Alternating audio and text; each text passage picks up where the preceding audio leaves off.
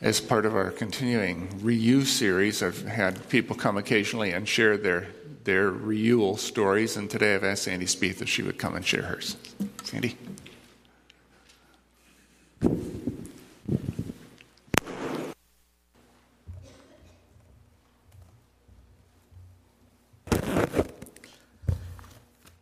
I used to be a zombie. My son's eyes just got this big. He's been asking me how I get the scars on my arms. And now I can hear him on the playground going, Oh, yeah? Well, my mom used to be a zombie.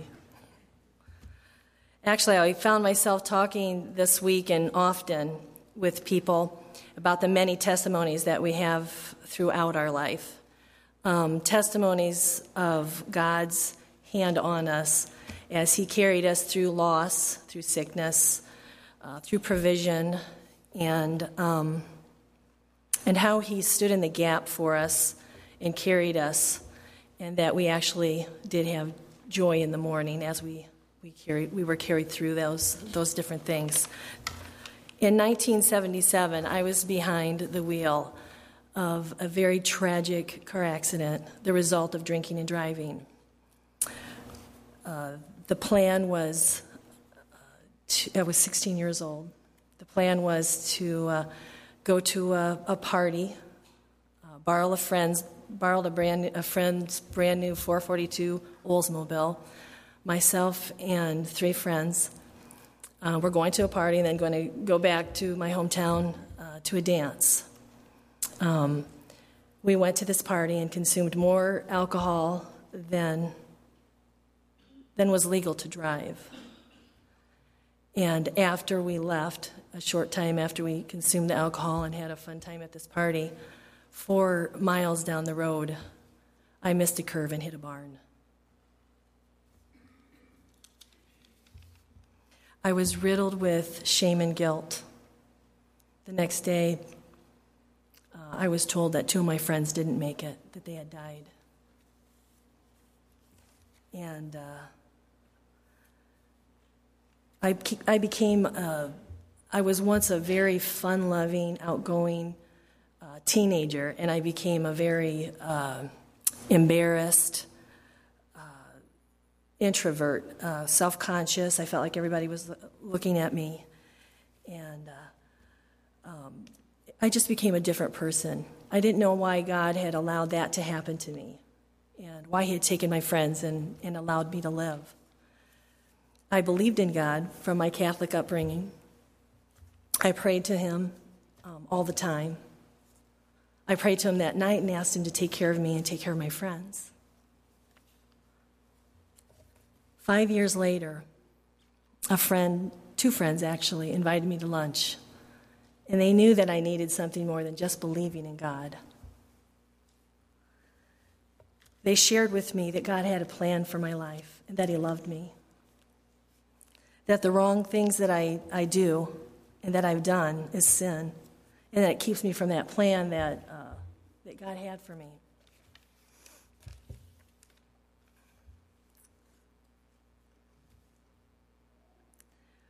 My uh, life verse is Romans 8:28. For all things work together for the good of those who love God and are called according to his purpose.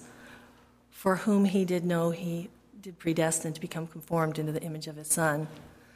I could see God's hand even after I accepted Christ as my Savior and asked Him into my life. I could see God's hand on me. And in fact, Brother Ernie, we were just talking about this. Even before we accepted Christ as our Savior, I could see His hand on me and how He carried me through these different things and, uh, and has. Uh, made me the person I am today. Where once I had my confidence in myself and what I looked like, having lots of friends and being on the pom pom team or whatever, He gave me myself back, my confidence back. But my confidence is not in myself, but it's in my Lord Savior, Jesus Christ, uh, who showed me unconditional love, and He continues to show me unconditional love.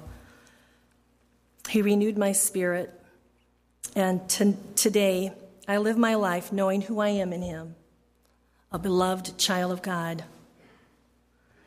And, and I share this, and I'm thankful because with that confidence in Him as my Savior. And with His lead, I share that, and, and He gives me so many opportunities to pass on what I've been giving. And I'm so thankful for that.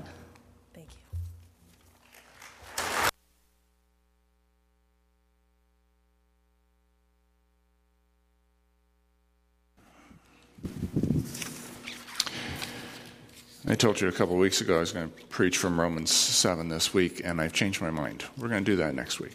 Um, so, but we'll, we, will, we will get there. We've been talking about renewal, and I've realized that a lot of people get stuck. They get stuck on the road to renewal. And I've wondered why people get stuck. I think some people get stuck because they start off from the very beginning on the wrong path. They thought it was the trailhead to a new life, but it turned out to be a dead end. And it's not long before there's no place left for them to go. The only way forward for them is to go back, get on the right path, and start over. If you're stuck, if you feel stuck, you might have taken the wrong path. You might have been on the wrong path all along. I, I suppose there are a variety of dead end paths people can take. I'm going to mention two. Both are very broad, there's lots of people on them, but they don't lead where we want to go.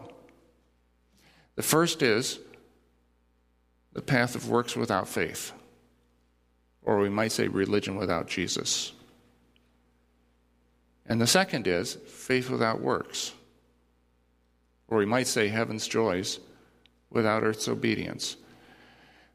Let me Take the first one. And as I'm speaking, just think Am I on this path? Religion without Jesus is a dead end. Jesus' name may be on the door, but he's not in the office. If you're on this dead end, and dead end is exactly the right term, you'll find that reaching your goal is entirely up to you. Whether your goal is becoming a better person or improving the world or getting into heaven when you die, your success will depend on you keeping whatever prescribed things your circle has told you to keep. Uh, and one of those circles, the prescribed things, are going to church and reading the Bible. In another, keeping certain rules or observing certain traditions. And yet another, it might be taking care of the poor or voting for the political candidate who takes all the right stands. Now, there might be nothing wrong with the prescribed things, and there might even be a great deal right with them. The problem is not the presence of these prescribed things, but the absence of Jesus. For months, we've been talking about renewal, and I want to make sure you haven't got the wrong idea about it. We're not talking about self improvement. How do I get better? How do I make myself a better person?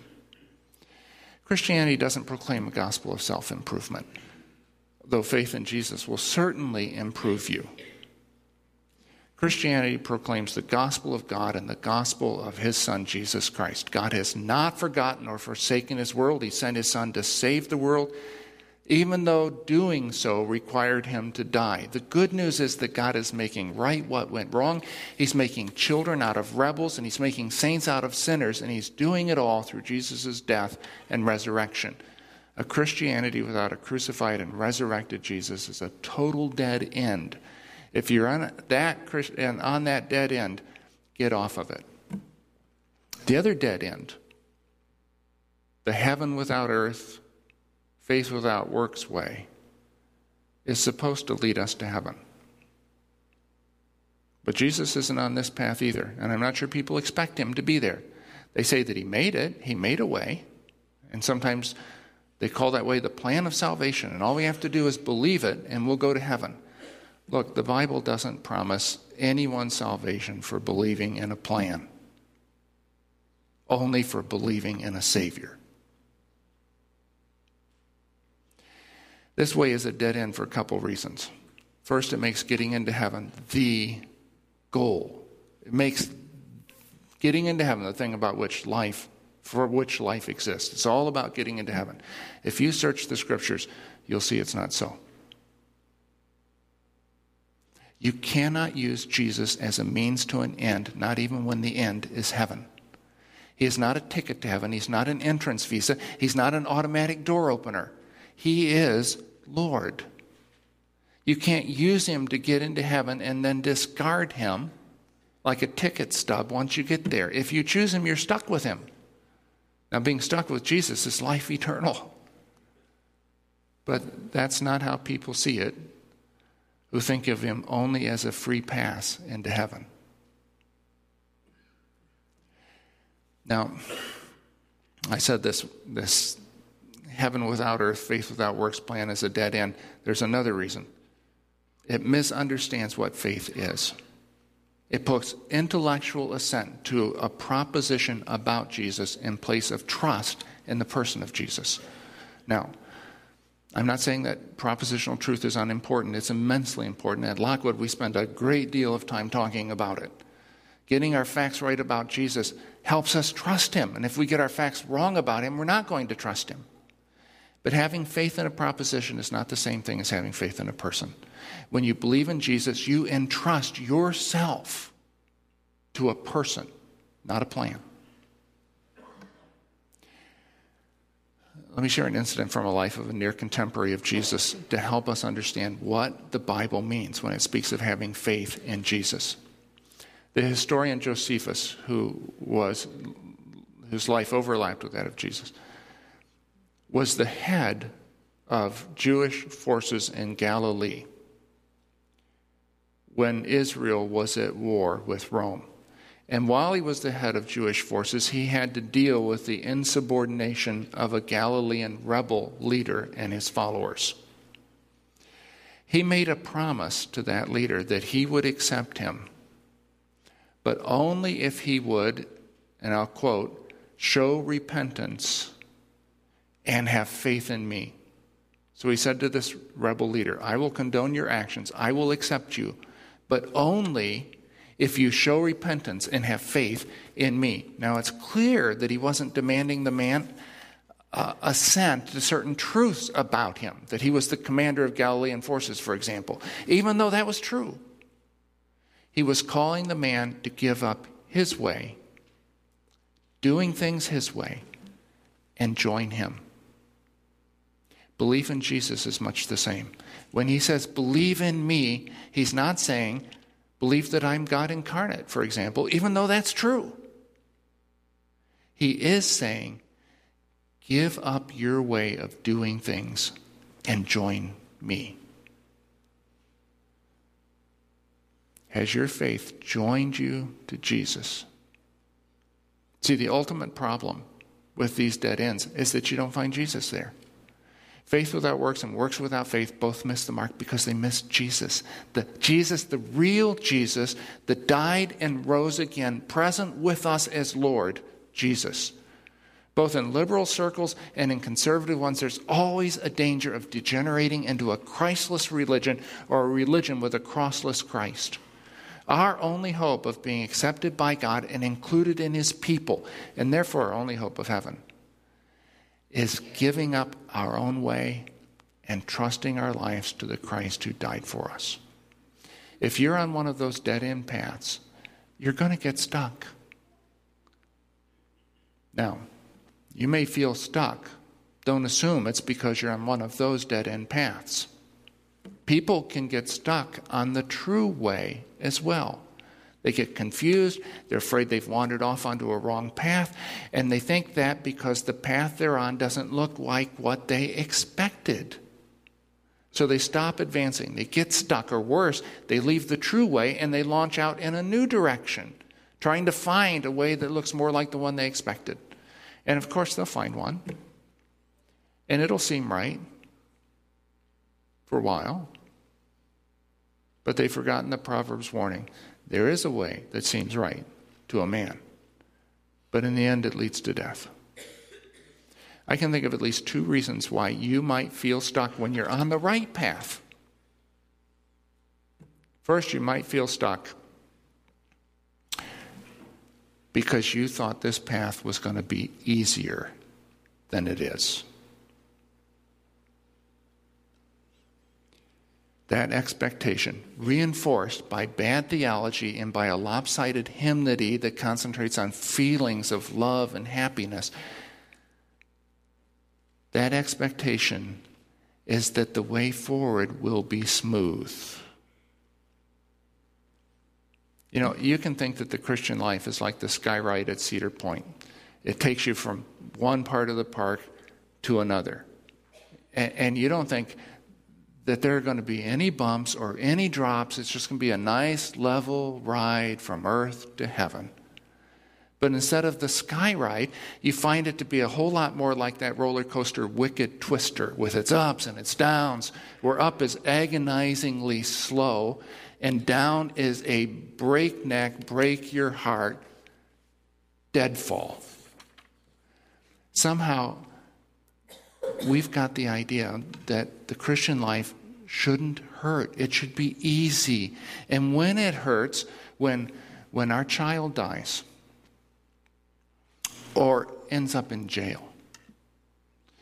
When we're diagnosed with an incurable illness, when our money runs out before our bills are paid, our spouse has an affair and breaks our heart, our boss criticizes everything we do, our car breaks down, we have headaches every day that make us want to scream and no one knows why. We find out that we can't have children, we find out that we're having a child we didn't want. Our brothers and sisters won't talk to us because of the inheritance. Our relative is incapacitated by mental illness. The list goes on and on. And these are just some of the ones I know about in our own church family. When life hurts, we make the wrong conclusion that we've missed the path because life shouldn't hurt. Not if you belong to Jesus. How we continue to hold that idea in the face of overwhelming evidence to the contrary is beyond me. Not only does life disprove it, so does the Bible. Jesus told us in this world you will have trouble. Not you might have trouble. The Apostle Paul said, We must go through many hardships to enter the kingdom of God. The Apostle Peter wrote, Dear friends, don't be surprised at the painful trial you're suffering as though something strange were happening to you.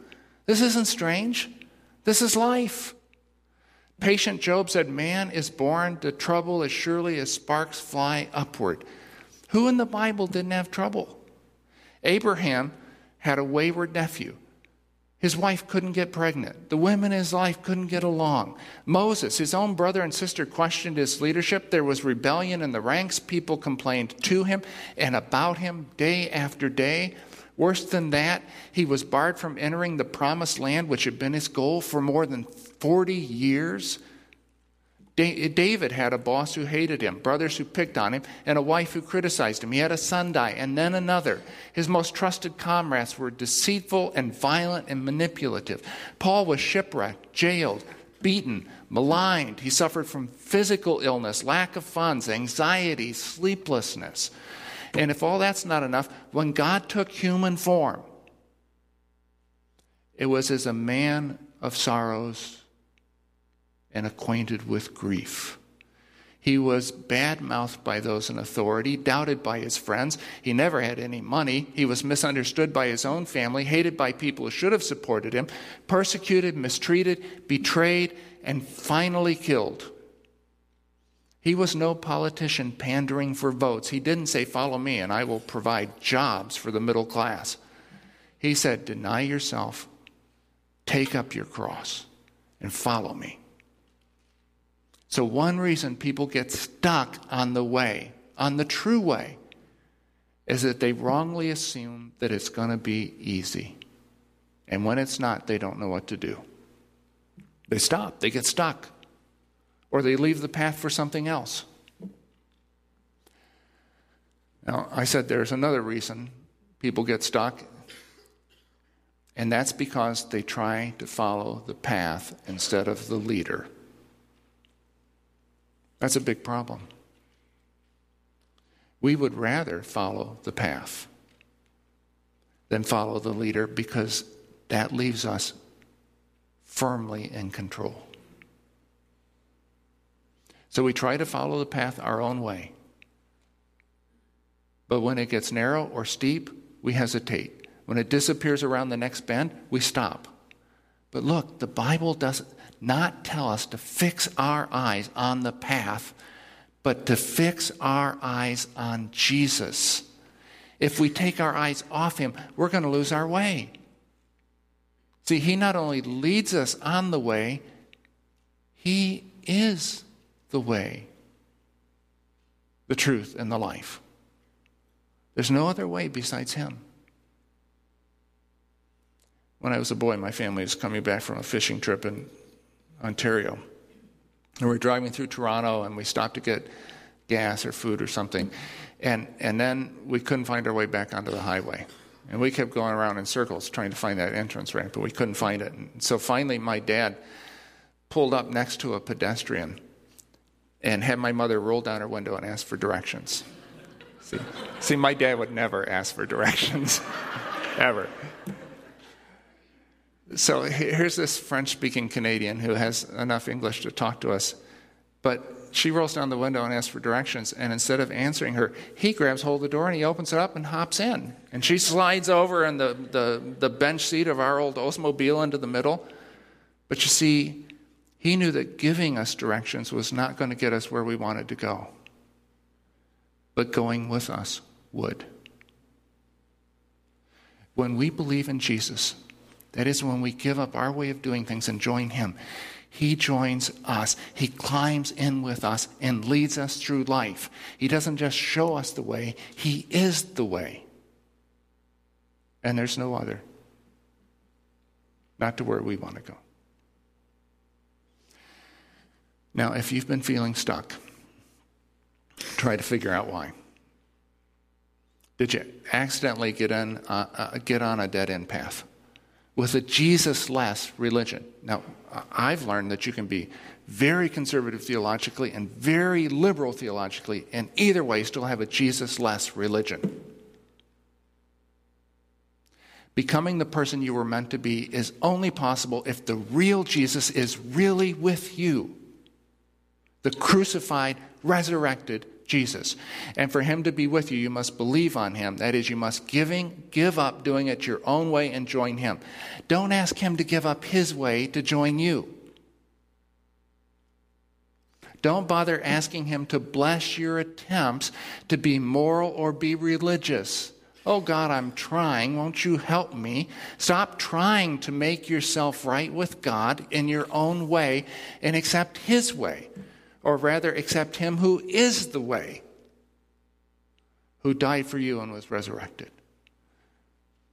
See, death and resurrection, that's God's plan. But you'll never get there without Jesus. The real Jesus. But I think it more likely that you've got stuck because you were expecting ease and you got difficulty. Happiness and you got hardship. Up and you got down. Here's what you need to know you can make progress in both the ups and the downs.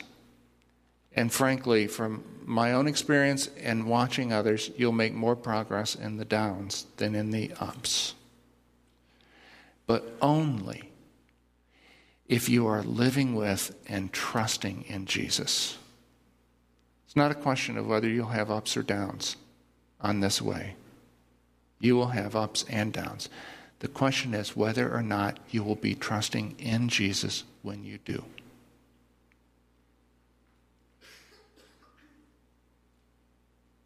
All right, let's pray.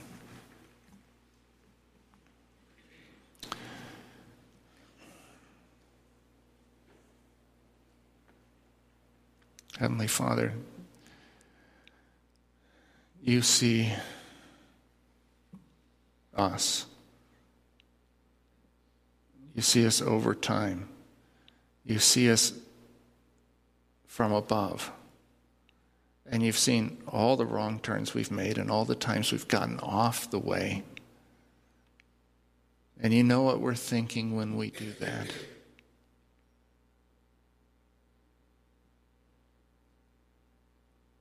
You've told us the truth and we haven't listened. You've given us your grace, and we've tried to do it on our own. And yet, you still love us. And your patience towards us has not been expended. Heavenly Father, you amaze us by your goodness. We confess, Lord, we have tried to do it our own way. And we've tried to do it somehow without you. Please forgive us. Lord, some of us have grown weary and tired on the way. We've been hard pressed on every side.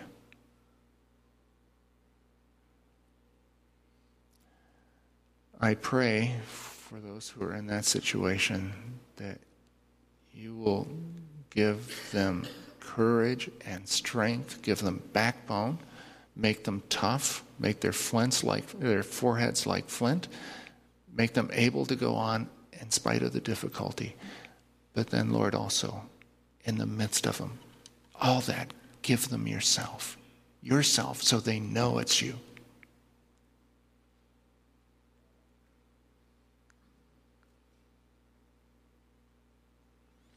For those who got on the wrong path to begin with, of religion without Jesus.